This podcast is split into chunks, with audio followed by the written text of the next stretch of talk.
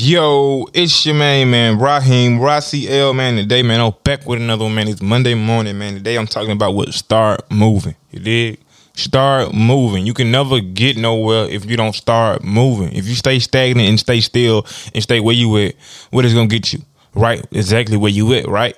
So once you start seeing what you want and you start seeing things that you know you desire, you got to start moving in that direction. You got to start moving in that, you know, moving forward towards that action of having what you want to have. You dig? Trying to see what's the obstacle course, or you know, what's the route, or you know, what's the routine on people getting here. You feel me? And what the people that got here before me, how did they get? You dig? That's when they started to study and started to look at things, and you know, just from your standpoint and your perspective on how to get there and how to start moving towards your goal. You did.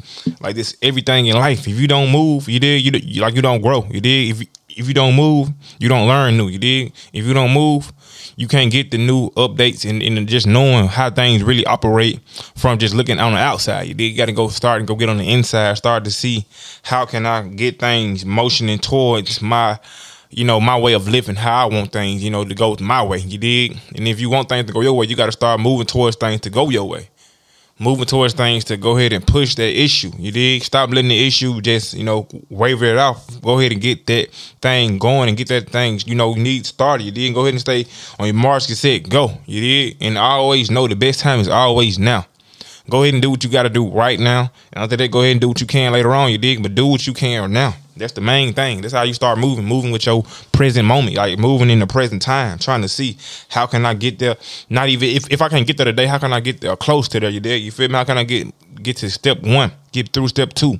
You dig? How can I get through those steps, man? Just moving forward is a very simple, a very simple, but like um, it's like really not used in today's time. Like people don't want to start.